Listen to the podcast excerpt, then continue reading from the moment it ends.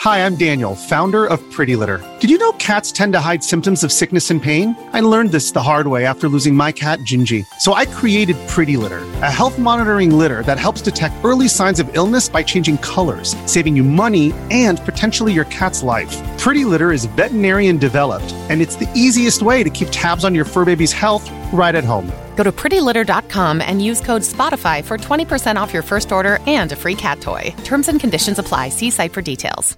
Our kids have said to us since we moved to Minnesota, we are far more active than we've ever been anywhere else we've ever lived.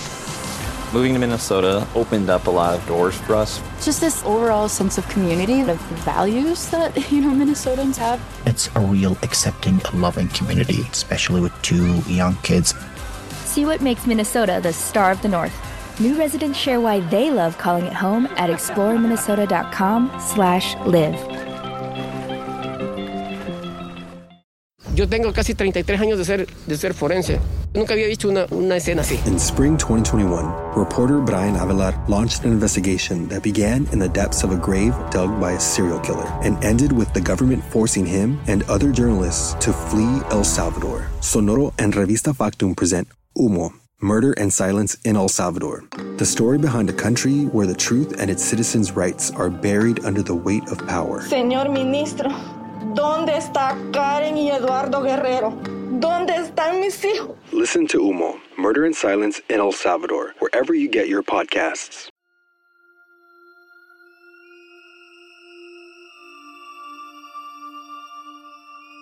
Hey, Humo soldiers. I am rebooting a true crime podcast I began long ago called Children of the Void. Children of the Void explores missing child cases and cases about children who are found murdered that are rife with suspicious conduct among the child's inner circle and unanswered questions regarding the potential perpetrator. I will be co hosting the show with Bonnie Lee, who is also the host of Writing About Crime. The first few episodes of Children of the Void are still available on all download platforms, as well as on YouTube. The new episodes will be released in late November of 2022. Please subscribe and look out for the new releases. Thank you and enjoy the show.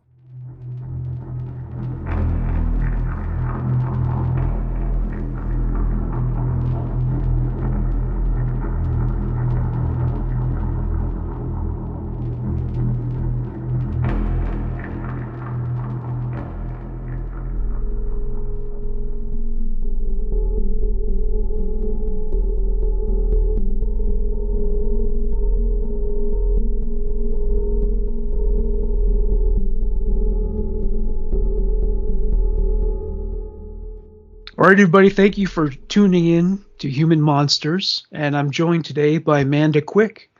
Thank you very much for joining me, Amanda. Thank you for having me. And Amanda is promoting a book that is soon to be published. And what is the title? The Sex Trafficker's Wife.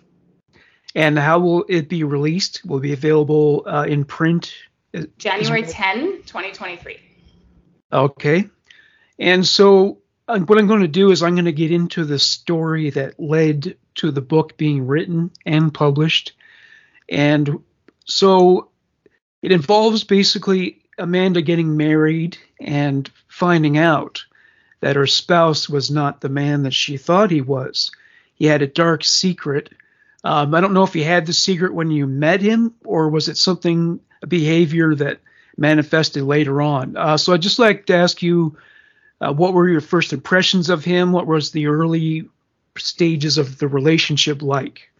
So when we first started dating, I was 18 and he was 27. He was married to somebody else, and I was, you know, the other woman, so to speak. He told me that they were breaking up and they were fighting, but it was probably a year of him seeing me on the side before he actually did leave his wife. And, you know, I was very young and, you know, obviously hindsight, I, um, you know, believed that he really loved me and that he wanted to be with me and that things were difficult with his wife and that eventually he would. And then he did leave her. And I thought I had succeeded. Like, oh, I was right you know, I'm definitely the person for him and this is true love and all of that. Now, you know, he also very much romanticized all of my teenage promiscuity. And, you know, he, but you know, when you're 18, you think, you don't think you're a kid still. You don't think, you know, that was just a couple years ago. And so, you know, he, he had wanted to see pictures and stuff of when I was younger, but I didn't think anything of it because at 16, I still felt like I was a grown up, right? Anybody who's teenager thinks they're all grown up already. um, and then that you know everything, right? Yeah. Right, exactly. And that's where I was. I was at this place where I knew everything, and this, you know, this this man really did love me. He just had to get things sorted out, and you know, it wasn't. I didn't really think of it as a big deal that, you know, he. I mean, it was it was it hurt me, of course, and I wanted him to actually be with me, but I didn't I didn't understand the actual gravity of what was going on at the time either. Um, but eventually he did leave her, and we moved in together pretty quickly after that. And things were fairly normal for the most part. We both we worked in the same place. We went to work together, went home together, did a little bit of traveling here and there. You know, things were pretty normal, I would say. And you know, at this point, I'm 20 you know, we went and, you know, went to Vegas for my 21st birthday. And, you know, again, we just, we, I think we're just kids living it up. And I don't really see anything weird about, you know, going to the strip clubs or talking about wanting to, you know, he actually also talked about wanting to invite other people into the bedroom with us. And I didn't want to do that. But I didn't think of it as, you know, I didn't see it as some big red flag because he he didn't eventually he stopped pushing he did actually make me feel guilty for uh, not wanting to do that because, you know, you had did that with other people. Why don't you want to do that with me? And, you know, but again, he dropped it, and I thought we were a fairly normal couple at some point. And I got pregnant when I was 22, not on purpose, but decided to keep the baby. And he shut down quite a bit at that point. It was like he couldn't handle it from a mental health perspective. I don't think he hardly ate or sleep for two weeks after I found out I was pregnant. It was, and you know, I'm now pregnant, going, uh, what are we doing? Mm-hmm. Did you um, not? Did you not feel supported while you were pregnant? Not. I mean, not really. He didn't. He didn't hardly want to talk about it. You know, I wanted to get married because, you know, we were gonna have a baby, and yeah. he wouldn't hardly have a conversation about any of it. And I was also very scared, you know, what was going to happen. And, you know, I'm 22. I don't want to do this all by myself. And I just kind of waited it out. I actually eventually proposed to him because I was like, I'm done waiting. Are we going to do this or not? And he agreed, and we got married when I was six months pregnant. And then after the baby was born, he went back to work really fast and I didn't. I stayed home for a while and things changed quite a bit after I had after I had my first child because I was no longer going to work with him, not talking to him about everything. He basically stopped talking to me about anything outside of what was happening at home. Like I didn't know anything about his job. I didn't know anything about people he hung out with.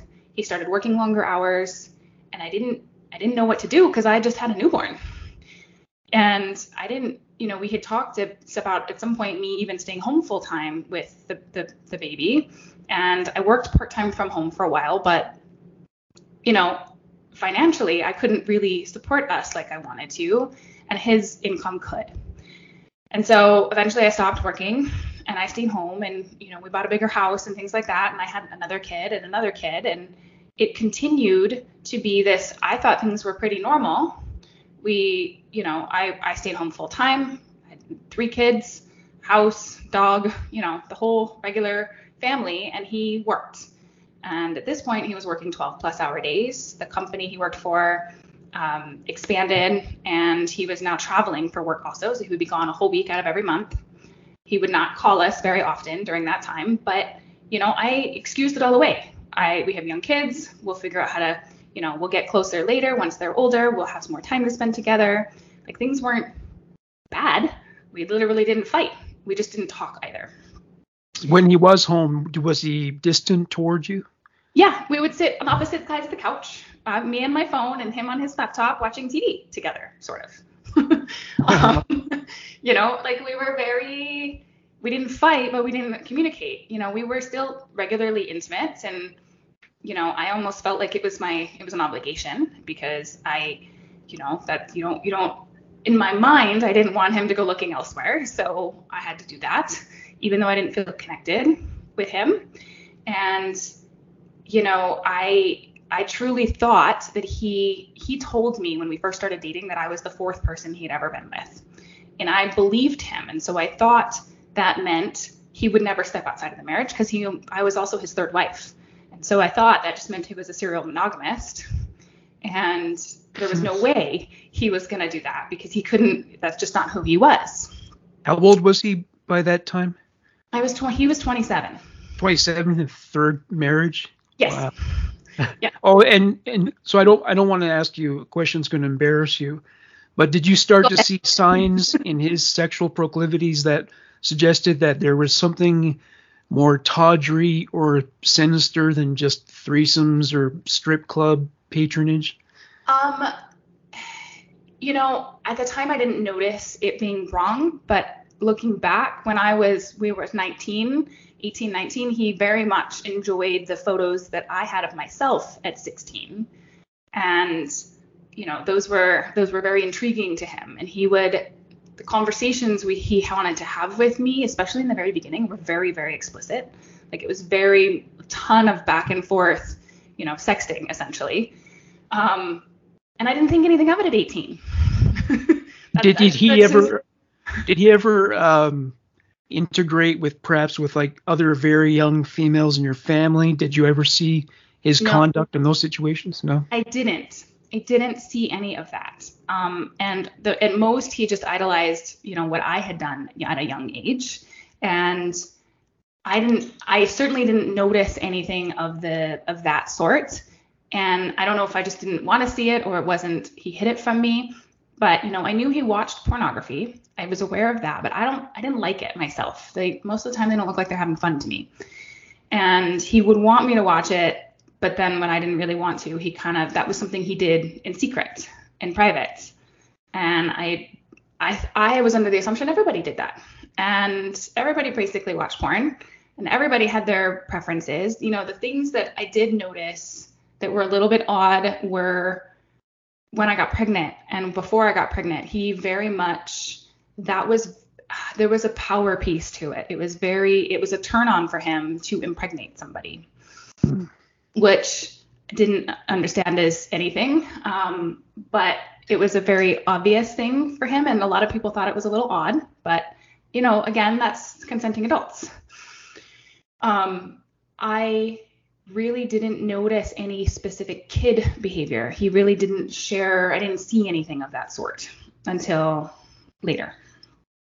I wonder if that has something to do with wanting to be controlling or having ownership over you. Well, and that's that was more what I did notice. It was much more about, you know, the the the dominant and control over me versus the my specific age. Oh, okay. So um so fast forward to future. Um mm-hmm. so getting to the part about trafficking. So Yes. What are the events that led to that? Um, not just in terms of when you discovered it, uh, what you know about the history of his involvement in that activity. So now what I know um, is that from the time he was about 20, he started soliciting prostitutes, and that was something he did his entire adult life, essentially. So this idea that he had he'd only ever been with four people, he'd only ever paid not paid four people.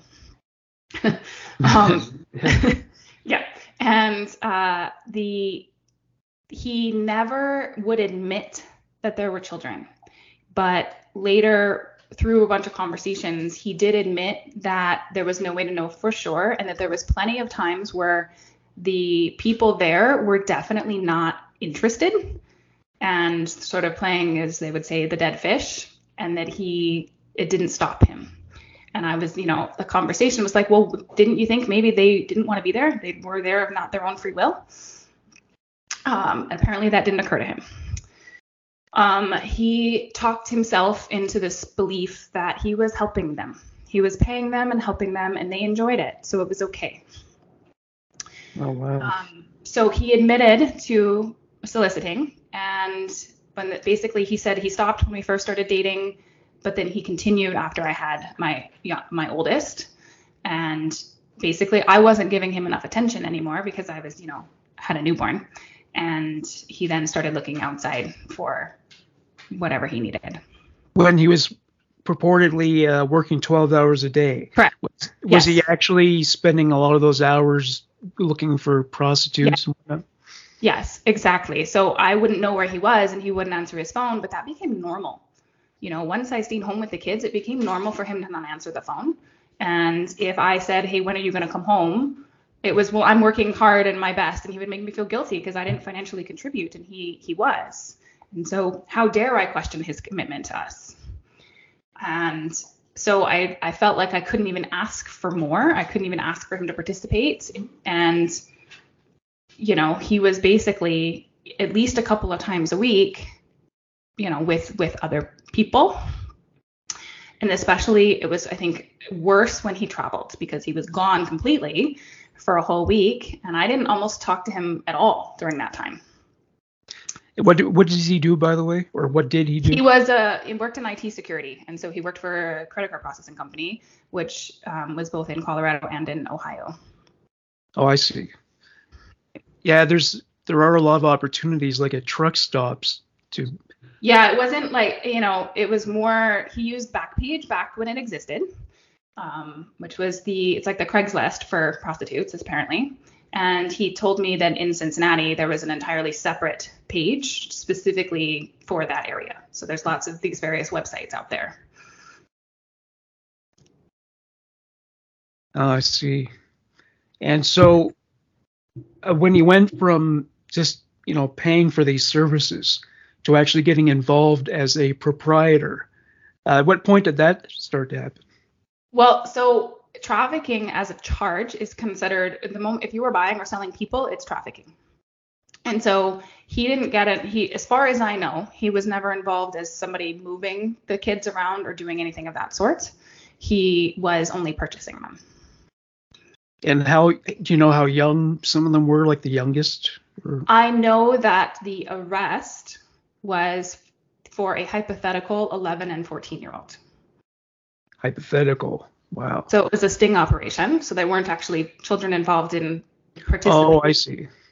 Kind of like But- what they do to to catch a predator, kind of. Yes, thing. exactly. That was exactly the type of sting that played out, which is what um, eventually caught him. Is they it was a sting operation where they offered an 11 and 14 year old, and he showed up to me, and he asked for both of them. And so what what were the charges? So the first charge, the first charge, the very in the beginning, was attempted human trafficking, and that was what he was originally arrested for. They talked in bond court about upping the charge to completed human trafficking based on his particular case, and then later, after they did a legal review, they dropped it to solicitation of a minor. Yeah. So so what were the penalties for that?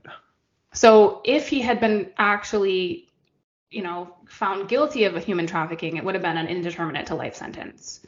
But for solicitation of a minor, that's a lesser felony, and that would have been more like a five to ten years. He actually pled guilty to attempted solicitation of a minor and received only probation. Yeah, I mean it does, and it does get into the whole area of um, entrapment as well. Did his lawyer try to? His lawyer didn't claim that. I mean, they definitely tried that with an in a there was more than him as a defendant in this case. And it that didn't fly, it didn't matter. It was the they've they continue to do these things and nobody nobody claims entrapment that they're allowed to do this if you show up to meet what you believe to be children and you have cash on you to pay them they have enough evidence to arrest you Oh, okay. Did, was he ever? Uh, did he ever download child pornography or go Not- to child? porn? not that so this this is the thing about a lot of this the they never searched his devices they never actually even checked um, i know he had porn i know he had a lot of downloaded movies and tv and things and he never once was they never came and searched the house i thought they were going to i was actually terrified they were going to um, because I lived there with my three kids and they never showed up. to search anything. They took his devices, but then they ended up giving him a plea deal. Did he, have did he have like a password protection on his oh, device? Oh yeah, everything was encrypted. Like he he worked in IT security. Everything was hyper encrypted, if anything. Yeah, so I mean, you could have at least said, you know, I don't know how to do that. I didn't choose his password or anything. Right. Well, and I, you know, in, when he was first arrested, I couldn't, I didn't want to believe any of it. I didn't, I still tried to believe that my husband was a safe man because it didn't make sense to me. I didn't, I couldn't put the puzzle pieces together yet. And I stayed in the marriage and supported him through the criminal trial. And so I I didn't really help the police in any way because I was still under this belief that they were essentially you know trying to charge him with more than he was admitting to because all he would admit to was adult prostitutes. He wouldn't admit to the kid stuff. And it took me it took years for me to actually see the truth. Are you aware of any history of him sexually abusing children that he may have known um, whether in his family or other kids he interacted with? So he absolutely groomed our children. I don't know about any others. Um, years later, that's when I discovered our kids to be in danger and the things that were coming out of my middle child's mouth, especially of what was going on at his dad's house, sent off all of the crazy, you know, red flags in my brain. Um, and that's really what started to go, oh, right, that's what he was arrested for. That was, hello. um, it took me seeing my own kids in danger for me to really get it and start to understand that, that all of these things had been there before. Um, my middle son, who was seven, started becoming sexually inappropriate with me. Like he would sit in my lap to watch a movie and try to like make out with me. And I'm like, excuse me, what is going on? That's not okay um, he told me as I was taking him to school one day, he just says, Sometimes I suck on daddy's fingers. Oh, man. And when questioning him, he showed me exactly what you would expect with his thumb. And, you know, Child Protective Services at that point did nothing when I reported it. Um, my son disclosed that he, my my ex would come climb into bed with him at night in the middle of the night in his bed, not you know not the kid saying I'm scared, I need it, need help, but the adult going to the child's bed. Um, my son, what I was reading books trying to help them, you know, keep private parts private and how to pr- be protective and was talking about there was a specific section in there where they said, you know, if anybody shows you pictures or videos of naked people, that that's a red flag. And my son says, "Oh, but it's okay if it's animated, right?" Oh boy. So you're so, like hentai or something like that, or? I, I don't, I, you know, I don't, I never got the specifics because you can't question the seven-year-old like that. You can't, you know, you have to be very careful because, you know, they don't know that it's wrong. They don't know yet that those things are not okay. And, you know, in the middle of a custody battle, which is when all of that started to come out, I also had to be very careful not to be accusing in in a way that would harm my case. And it was it was probably the fight of my life because of the fact I stayed and supported him through the criminal trial. I had to prove my own kids in danger in in family court. And so while he never admitted to me that there was other children, he absolutely was inappropriate with our children. The only other thing he did admit to, and this was through a sex history polygraph that they do for sex offenders. He admitted to, in his younger teenage years, being aroused by a toddler. So he admitted to that, but he didn't admit to anything else. How and what kind of um, sexual acting out did you see in your other kids? So the other two, I didn't really see much, but the other two, my middle child is the very sweet, empathetic. Um, all of my children are boys, but he's the he was the more effeminate one and very much the one who you know feels other people's feelings the other two really my youngest was was really young and i think he was was like four or five and my oldest is is slightly autistic and you know doesn't doesn't participate in any kind of social interaction for the most part. And so i didn't see much in the other two. It was really targeted towards my young sweet empathetic little boy. And he was he, he was separated from his brothers also. Like even bedrooms at his house would be separated and my middle child was you know on the ground floor while the other two were upstairs. Do you have any idea what your ex's long-term objective was in terms of that? Was he planning I, on you know trafficking your son? I truly don't know. I truly don't know if he even entirely understood what he was doing was wrong. He, he was diagnosed with so many mental health issues and he would uh, you know he was the prime gaslighting narcissist where you know how dare you ex- accuse me of such a thing? You know there was no ever understanding of and no admittance you know he i don't think he ever believed he did anything wrong you know he was so far sure that that he was he was getting better and okay he was objectifying people but he sees it and he's going to do better now. He didn't. He never really could admit that there was anything bigger going on. And um, what kind of um, psychological effects did it have on your son, the oldest?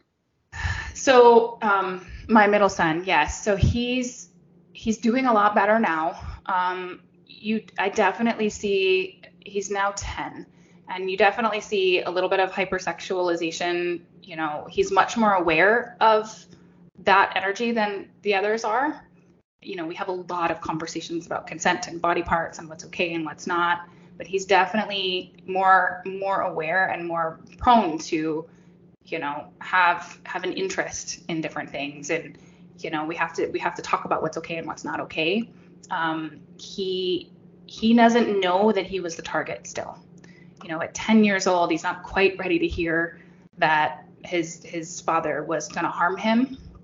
He just knows that he's in trouble enough and that we don't we don't have any contact with him anymore. So when when you would explain to him, you know, this is inappropriate, that's inappropriate, how did your son react? He would that? shut down and hide. So when I would have conversations like, well, those are those are very silly games, but we need to pay attention to body parts. So that's those are you know things that aren't okay. He would hide under the covers and and shut down. He was terrified that his daddy was going to get in more trouble than he was already in. Oh, so it had nothing to do with feeling ashamed or anything no, like that? No. It was more protective of his father. And did he ever um, act out with other children, maybe at school or anywhere else? or? Not that I knew of. Um, right after I got full custody was two weeks before the pandemic hit, and so everything everything shut down, um, which was a blessing in a lot of ways for us to help that. Um, you know, at this point, the kids are old enough that they're very much, you know, wanting their privacy and, and things like that. And I encourage them to keep their, you know, if they want privacy, to respect each other for that. And, um, you know, I don't believe that it went further than the inappropriate grooming. And I am, it would be my worst might, nightmare if that, if I didn't catch it when I did. Do you are you aware if your ex was sexually abused as a child? I he never admitted it, but I feel like I don't know for certain. I don't know for certain. His family had some really interesting history where like they basically were completely cut off from any extended family from the time he was about 9 months old and like didn't speak of it, didn't talk about it. They you know, he has a, a, sister who completely is completely estranged from the family, and nobody would ever tell me why or what happened. Um, there was just some weird stuff in that family that could be, you know, explained away, but he never he never admitted to anything, and neither did any of his family members. I believe that something happened when he was young, and I don't I don't have any evidence to prove it one way or another, though. Yeah, families that are highly secretive like that yeah. usually some kind of abuse may have occurred. That's that's what I feel like happened. You know, when they completely stopped communicating with anybody in any extended family at all and just took off. Feels like more more went on. So have you had to um, take your son in for counseling at I, all? I have, yes. He was in he was in play therapy through the divorce, um, and the therapist was the one who actually helped helped with helped me basically get to the point where I was able to call Child Protective Services. She's the one who asked me to show him what I meant. He also in play therapy took like a chopstick to a doll's crotch and was smashing it. You know, it just some odd, odd sexual like things. Um, but once the pandemic hit, the virtual therapy doesn't work very well on young children. Um, and so we stopped a lot of that. And it's kind of at this point, it's going to be just to see things as they come. He definitely has a lot of trauma triggers when it comes to anybody talking about his dad or sharing about it. And he's, he, he'll completely shut down again. And if he doesn't feel safe, he, he will sleep for days, like 18 hours straight. It's what, what happens in his body when something happens at school and somebody's you know something triggered this somebody's going to ask some questions that are uncomfortable he just shuts down. How does how does he feel about his father now? He um well we haven't heard from him in now almost about two and a half years.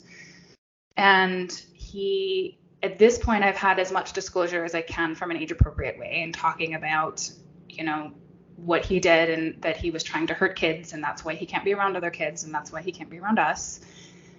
He at first it was like well i don't i can't even believe that that he would do something like that.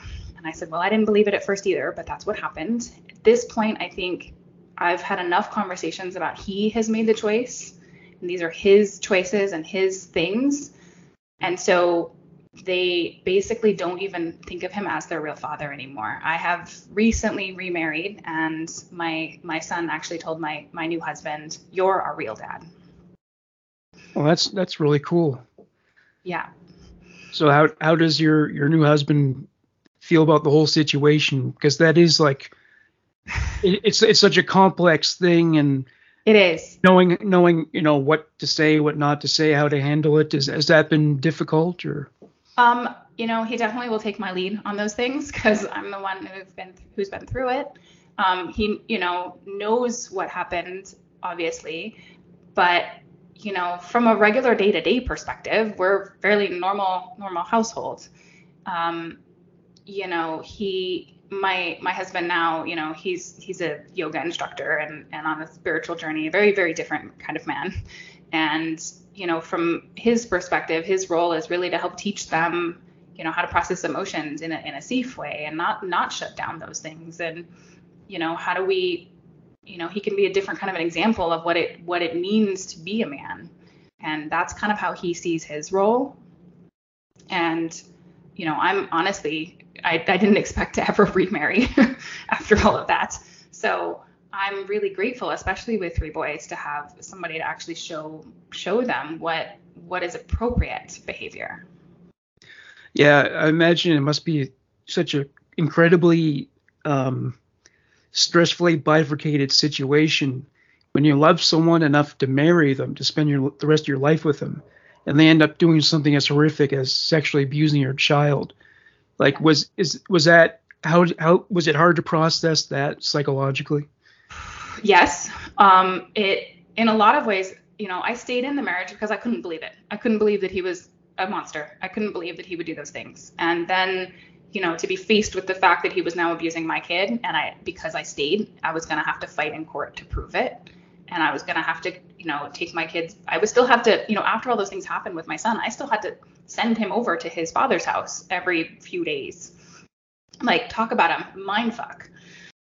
Um, I was diagnosed with PTSD because we were also dealing with huge amounts of parental alienation. He was, you know, basically he was accusing me of being the problem he was accusing me of, of causing the harm to the children. And how dare I accuse him? And, well, what was it, what was his rationale for making that accusation?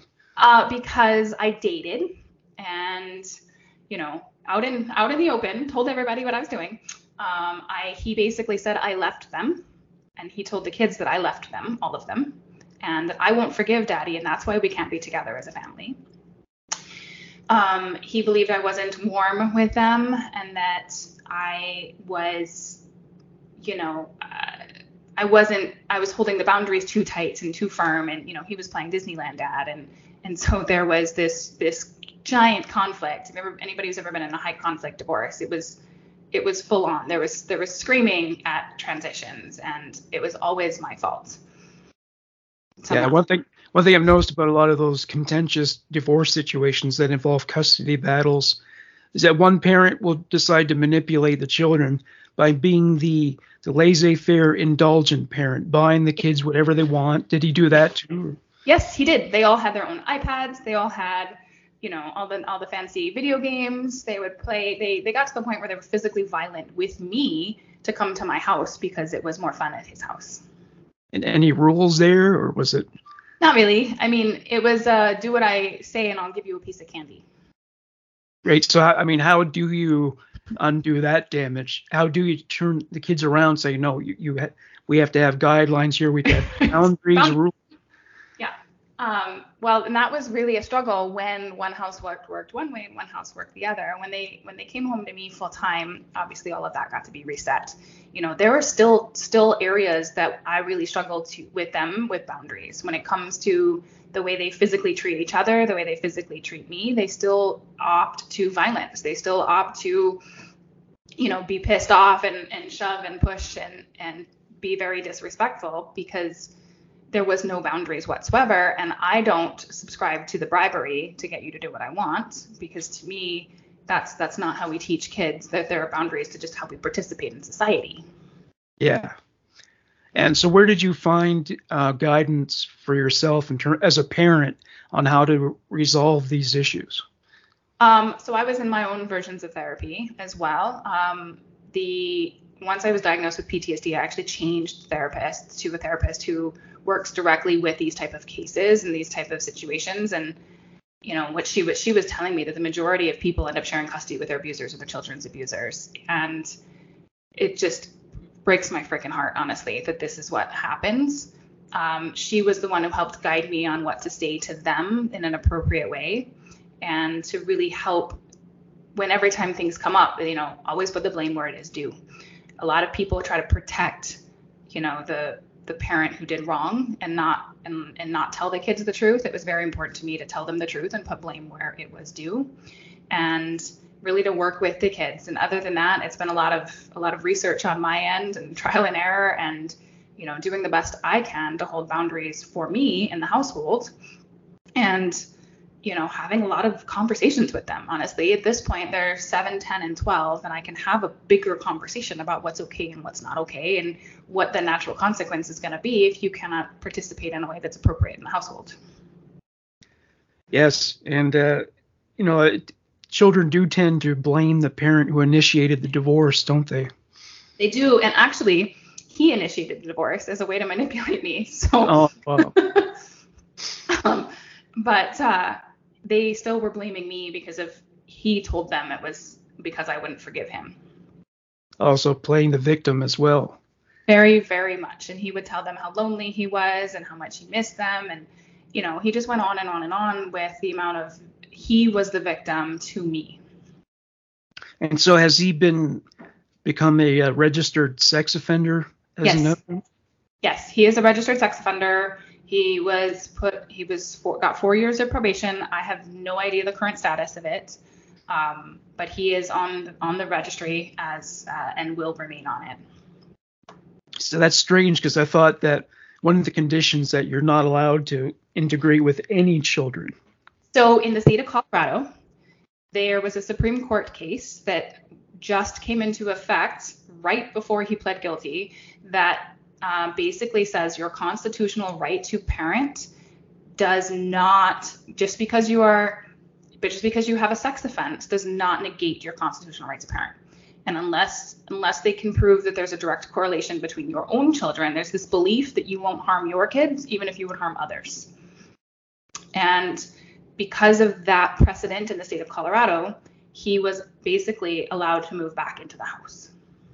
So after, you know, the abuse comes to light and they're going to his place for visitations, I don't imagine yeah. you got a lot of sleep that during that no, time. No, And when I even calling Child Protective Services, they didn't do anything. They interviewed my kid and he hid under the table, scared, and just said, "Oh, we don't play that game anymore," and they dropped the case, despite the history that's strange because at least in most states, if you are on the registry, uh, not only do you have to go door to door and tell everyone and register with the police department, like you can, you're not even allowed to go to any public space where children might be, like a grocery store. It's a really difficult thing. Finding a place to live is hard, and yet this guy In the state of Colorado, it's different.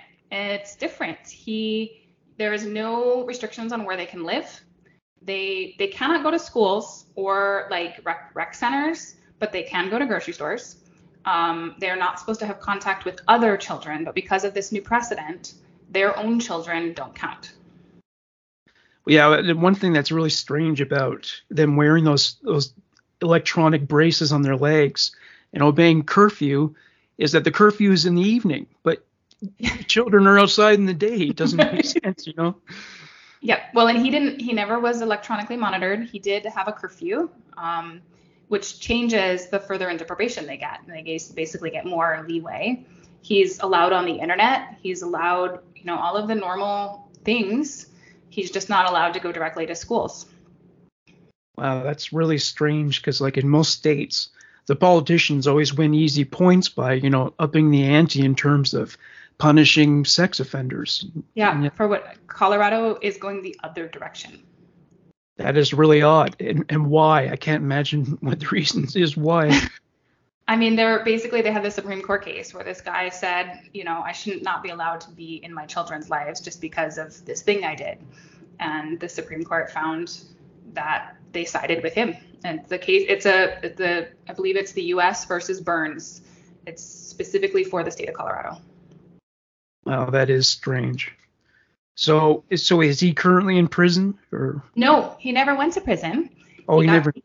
For his offense, and when my divorce ended, and I basically, you know, he he was he got to the point where he was only allowed supervised visitation. He he didn't exercise any of it, and so he just stopped communicating with us. Once he lost control, and once he lost any kind of decision making, he stopped communicating completely. Wow. And so has he uh has he offended against any other children since then? I have no idea. Truthfully, I don't know. I um I haven't seen anything publicly in the papers. I but I'm not truly keeping an eye on him either. Um, you know, I know that he was on probation and they watch him kinda, not really. Um, and if he were to reoffend again, I expect somebody would tell me, but I, I honestly don't know. We've moved away. We've started a whole new life. We've kind of put our put that past behind us. And my you know goal in writing this in my book is is to bring awareness and help people not feel alone because I'm not the only one who's been through this. You know, what just occurred to me is that what if like most of the pedophiles in America find out that Colorado is the is the promised land where you face less legal penalties and then they start flooding in. Can you imagine? You know? well, and what's interesting is that actually happens. The his the the area of Colorado we were in was known to have a much more lenient program because all sex offenders have to go through a treatment program and there were people that moved from Denver down to where we were because of the treatment provider and the fact that they got internet back right away and they got to do they had a bunch of it was much more lenient. And so that actually happens. People will move locations to get you know a much more lenient you know program and and be allowed to live a, a whatever and do whatever they want essentially. And when you and you so looking back now, like when you first met him, first started dating him, uh, you mentioned that he liked looking at your high school photos. Yes. Did you ever get the sense like he's really idealizing the fact that you're yes. young? Yeah. Now, now I see it.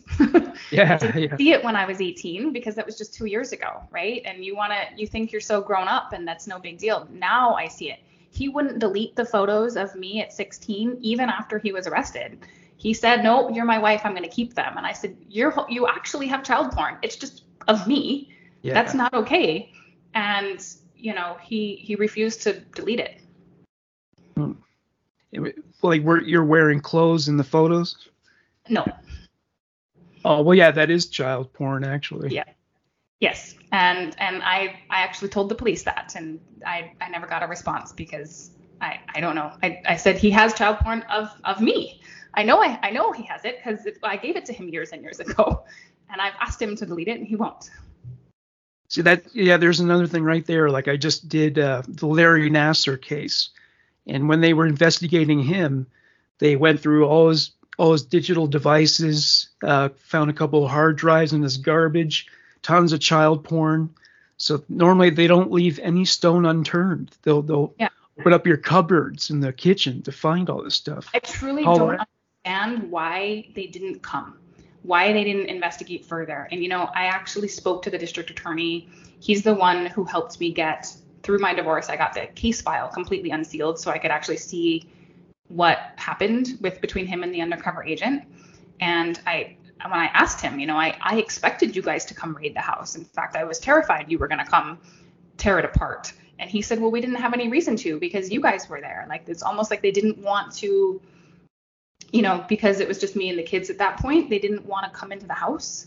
And I don't really get why not. I mean, it would have been hard to go through that, yes, but I would have known a lot more information from the beginning. Well, did he keep that computer in your house?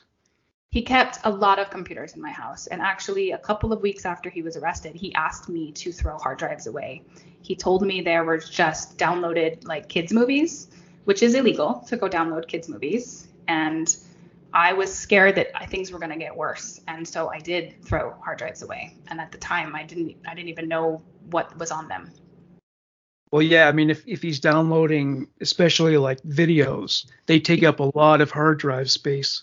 So Yeah. he would have, yeah, yeah. And that's he, you know, he worked in IT security. He had he had servers all over the house. You know, I just didn't I didn't have the passwords or the logins to any of it, so I didn't ever know what was on it for sure. Yeah, and with his technological know-how, he probably knew how to um, how to get, cloak himself online, so no one could see what he was doing, where he was going. It's a shame that they, they never found those materials because that's a felony having child pornography. So Well, and I tried to get probation to search his devices as after I was seeing what was happening with my kids. I tried, and so actually did the police department. When I finally, when I got a hold of the right person in the police department and the Homeland Security, I was able to actually have a conversation it, with the people who put the cuffs back on him, and I was, they were trying to get probation to get him, you know, to turn over his devices because probation has that ability and authority and they refused. They said he's compliant with probation. We're not going to do that. I just I don't understand. more more aspects of the Colorado Penal Code, I guess, right? Yeah, well, probation's um, viewpoint was that if he paid the probation bill and he didn't get in, you know, anything, do anything big, that he was compliant. That's all that mattered to them. Boy, someone's got to start up a movement or something to change that. Well, and honestly, that's part of what I'm here to do is to bring light to all Yeah. of it because it's insanity that somebody who has been arrested for these type of things and gone through the criminal hearing that I still had to fight in family court to prove my kid was in danger. Like that, the fact that I had to go through that doesn't even make sense. And what I what I hope sincerely, and this is something I've witnessed in many parents whose children have been harmed by abuse or maybe murdered or something, is that they felt guilty that they couldn't protect their child, but the, at the same time, there was nothing they could have done. They weren't aware that the harm was being done. Have you still felt that uh, posthumous guilt about? You know, at this point, I'm just truly grateful that I caught it when I did and I woke up when I did and that I didn't stop because it, you know, after calling CPS and having them say that we can't do anything, I felt for a period of time like there was nothing I could do to protect my kids. It, it felt like the system was going to fail me and I was going to end up sharing custody with a man who was going to abuse my kids. And it took a lot from me to not give up on that and to fight and keep going and to ask everybody for help and to not hide and to not, you know, succumb to any version of shame or guilt and really just say, I'm going to leave no stone unturned and I'm not going to stop until I succeed. it's odd how sometimes some kids fall through the cracks when it comes to social workers and their work. And then other, there are other times where if someone's kids are eating soda crackers for dinner, they're at the doorstep, you know? I know. And they take them away like for that. It doesn't make any sense to me. And I just, the system truly is broken. And going through what I went through just highlighted it, how, how bad it is. And it is not the system is not protective. It is only punitive. And something big enough has to happen for them to do anything. And I wasn't willing to let it get to that point. And it's it's parents' jobs really to be protective of our children. Yeah, I guess it would have to be um, something really severe, like children actually become being made into prostitutes for yeah. people to pay attention. Finally. Well, so and my- it's exactly like really, how bad does it have to get for people to wake up? And why should we wait for that to happen? You know. Exactly, and that's really what it felt like. It just had it. it when is going to be enough?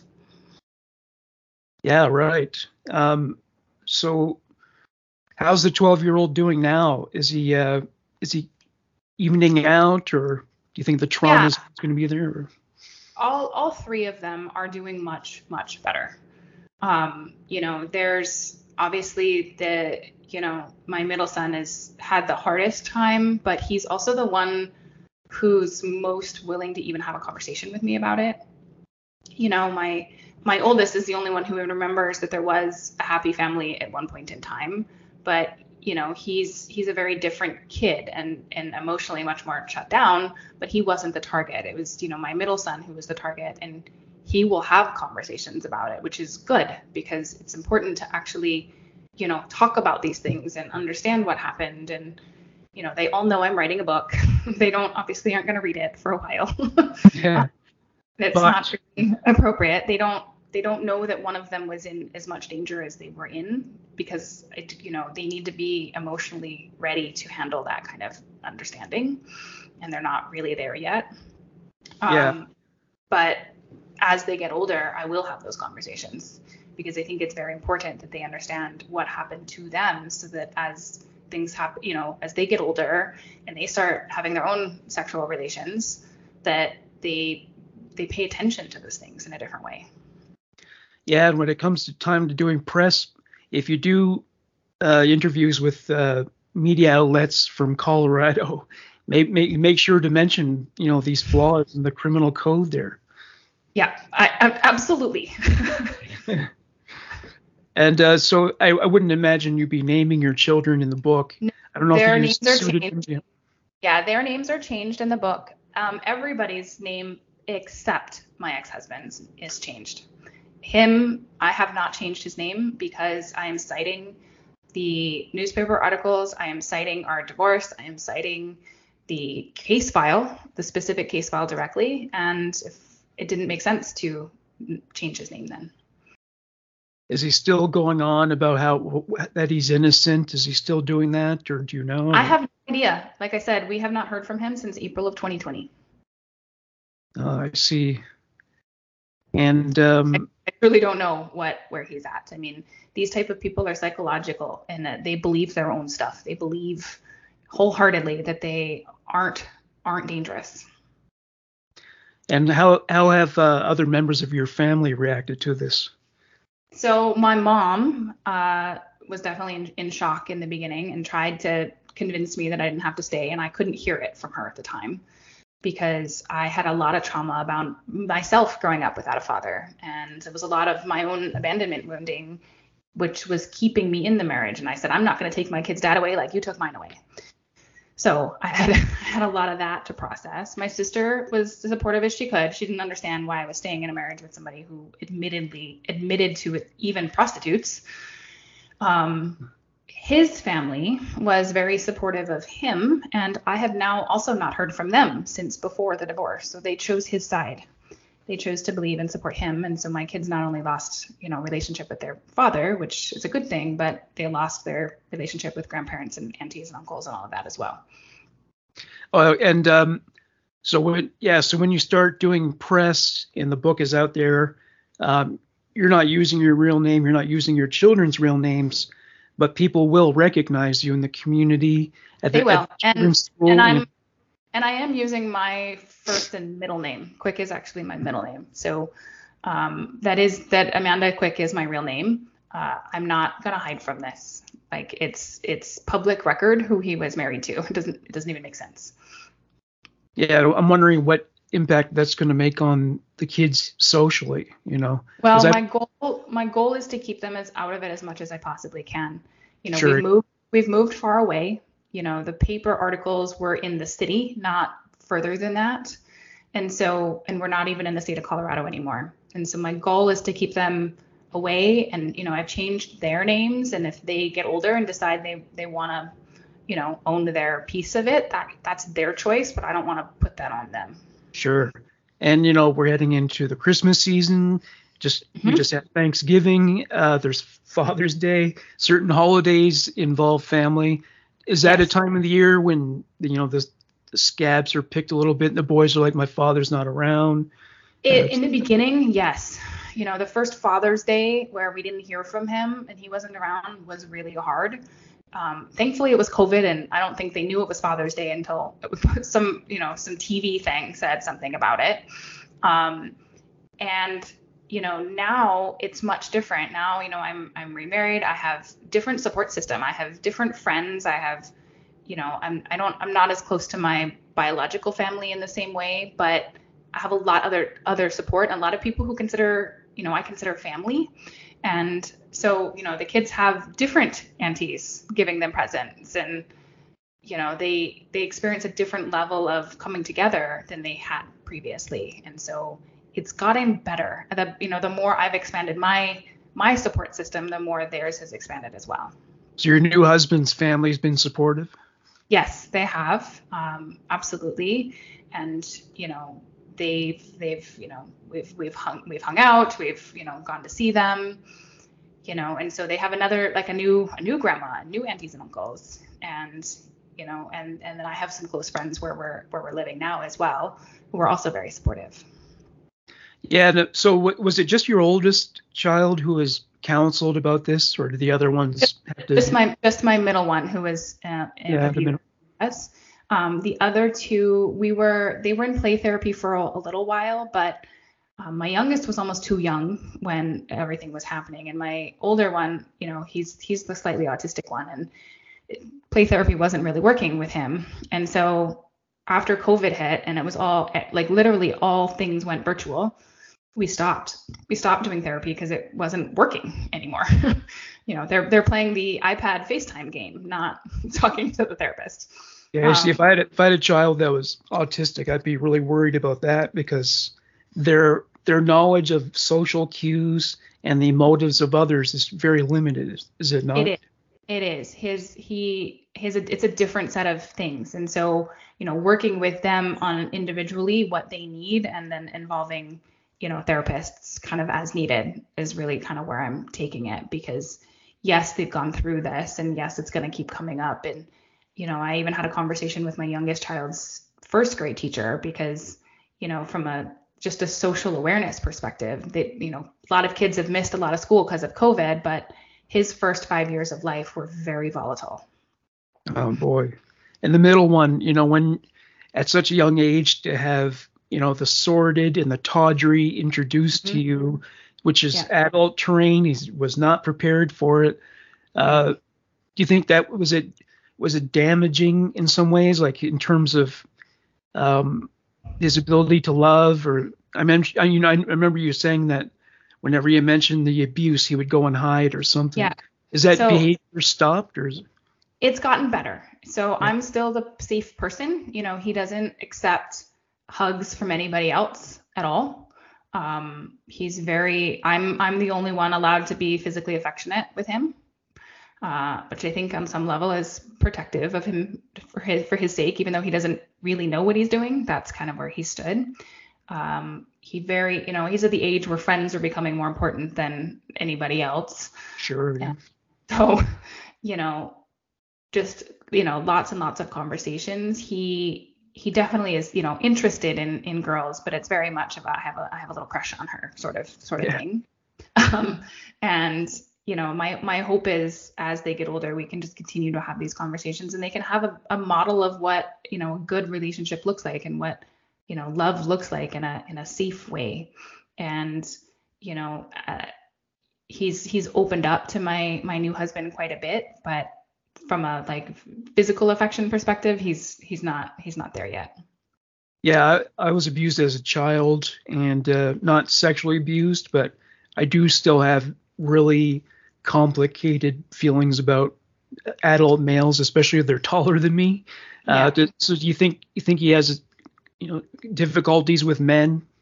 I think that he's definitely weary of them, and we'll see kind of how that plays out. He's really emotionally sensitive. If he feels like he's trying to do the right thing and somebody's upset with him or he gets in trouble because the group did something wrong, he he can't handle it. Like he's very very emotionally sensitive to anything going on. And you know, on one level that means he's also aware from an emotional perspective and that can really help him down the road. But it's it's how do we process those emotions and how do we how do we deal with that now in a, in a 10 year old's body? Yeah he may be quite hyper vigilant which yeah that can be both a good thing and a bad thing. I mean you're you're aware of people's motives to a degree but on the other hand maybe some things are better left you know unknown unsaid and exactly exactly and you know i'm at this point, you know, doing as much research as I can, doing as much going through things and and everything I can do to help them, I will. So as the uh, and speaking of you know difficulty with, with adult males, has there been any problems at school in terms of behavior? No, he's the kid who really, really does not want to get in trouble, and he will follow the rules to a T. Um, he he doesn't actually have any male. I don't think there are any male teachers in his school right now either. So um, it's it's all females right now for whatever reason. They're just generally more often teachers are female, I guess. Um, but he's he hasn't had any behavioral issues other than being frustrated when the other kids are getting in trouble too. Oh, I see. And uh, do you think do you, do you forecast that he is going to improve? That he'll be able to come back out of the shell? I think so, and it hap- it's been gradually happening already. You know, it's been two and a half years, and you know, introducing new people takes time for him. It's gonna, you know, take time for him to fully open up. But you know, it was only, it was probably a month ago now, where their father came up in a conversation because they they share a, they share a middle name, and he he was talking about wanting to change it actually, and um, and I I said something about you know that uh, my youngest has called called their their dad, you know, his real father. That just because that's the way he described it at seven. And I corrected him and I said, no, that's your biological father. And my middle child looks directly at my my husband now and says, no, you're our real dad. Oh, that's great. So he gets it. You know, he gets that he stepped out and that somebody new has stepped in who's who feels safe and is here and is committed to helping them. And I, I really feel like that's gonna in the long run be really supportive for them. How long did it take to convince them that the, that what their father did to them was wrong? Did it did it take a lot of persuasion or? Um, so I, when I told them more of what happened, it was after he after I already had full custody. I couldn't have the conversation with him with them, you know, before that because it would have interfered with the case. Um, after that, my oldest, who, like I said, is slightly autistic, ran away, didn't want to hear it, just, you know, hysterical. My middle child listened and said, That doesn't seem like daddy. And I said, I didn't think so either, but this is what happened. And, you know, some tears and processing. And there's been more questions from him over the, over the last couple years. And my middle one or my little one, he was only five at the time. Yeah. So, you know, grasping that was very difficult. And at this point, none of them really remember him. They don't they don't actually remember much before COVID, to be to be honest. And they don't really remember that much. And so, you know, as the more conversations we have, the more they will know. And, you know, as they gain, you know, maturity and start to have, you know, their own their own sexual you know thoughts and, and questions i want to keep an open conversation with them you know i want to i don't want to make it a taboo subject to talk about with your mom because we need to have these conversations it needs to be sure. something we discuss openly and you know and they know what's what's okay and what's not and how important consent is and you know how we don't we don't objectify people and how you know how important connection is and all of these things that aren't honestly taught in the school system it's true um, so yeah aside from getting assistance from people in, in term forms in the forms of counseling Uh, Mm-hmm. Did you, would you did you ever read any books or any other resources that helped you with this? I did actually, and I don't even have one right here. This one, um, this book, it would actually probably interest your audience. It's called Predators. Uh, it's pedophiles, rapists, and other sex offenders, who they are, how they operate, and how we can protect ourselves and our children. Um, this one is full, full of stuff.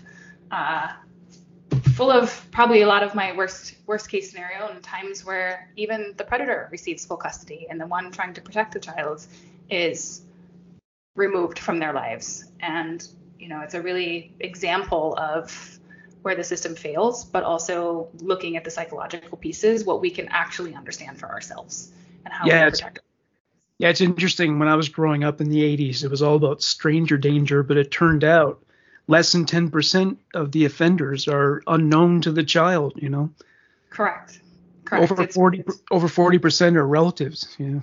Well, be, you know, and it's it's how they're able to, you know, move those boundaries a little bit because you know, well, your mom makes you give you know uncle a hug, and so then we just we just move that boundary a little further, and a little further. Yeah, I remember I read an article recently about that, and the person was questioning that practice. Should you force your kids to give kisses to relatives if they don't feel like it? You know? Uh, in my opinion, is no. From a consent perspective, they need to know they can say no. Yeah, yeah, that's true. All right, so uh, the title of your book again is, The sex trafficker's wife. and where? Uh, so it'll be will be available in stores, online, everything. It'll be available starting January 10th. Uh, Amazon for sure. Uh, I don't know where all will have it yet, but if you go to the sextraffickerswife.com, uh, you can sign up for direct updates. I will email you if you want to know exactly when it's released and where you can get it, as well as once it is released, I will obviously have all of the links to purchase from there as well. Yeah. Well, thank you very much, Amanda, for sharing this with us. I know my audience will appreciate it. I've done up to this point 26 child abuse cases, so I'm Wow. sure it resonate resonate with them. Well, I appreciate you having me and you know listening to my story. And my my goal is to help people feel not alone and to give people the understanding they have so much more power to change than they realize. And the system may be failing us, but we have we have the mar- the power to take back control and and it's not just up to the system anymore. And forewarned is forearmed, so you, Exactly. you know, it's good to trust people, but with within within limits. You know, Yes. to know the warning signs is important. It is. Yeah. All right. Well, thank you very much, Amanda. Have yourself All right. a great weekend and Merry Christmas. Merry Christmas to you as well. Take care. Bye bye. Our kids have said to us since we moved to Minnesota, we are far more active than we've ever been anywhere else we've ever lived. Moving to Minnesota opened up a lot of doors for us. Just this overall sense of community, of values that, you know, Minnesotans have. It's a real accepting, loving community, especially with two young kids. See what makes Minnesota the star of the North. New residents share why they love calling it home at exploreminnesota.com slash live. Our kids have said to us since we moved to Minnesota, we are far more active than we've ever been anywhere else we've ever lived. Moving to Minnesota opened up a lot of doors for us. Just this overall sense of community, of values that, you know, Minnesotans have. It's a real accepting, loving community, especially with two young kids. See what makes Minnesota the star of the North. New residents share why they love calling it home at exploreminnesota.com/live.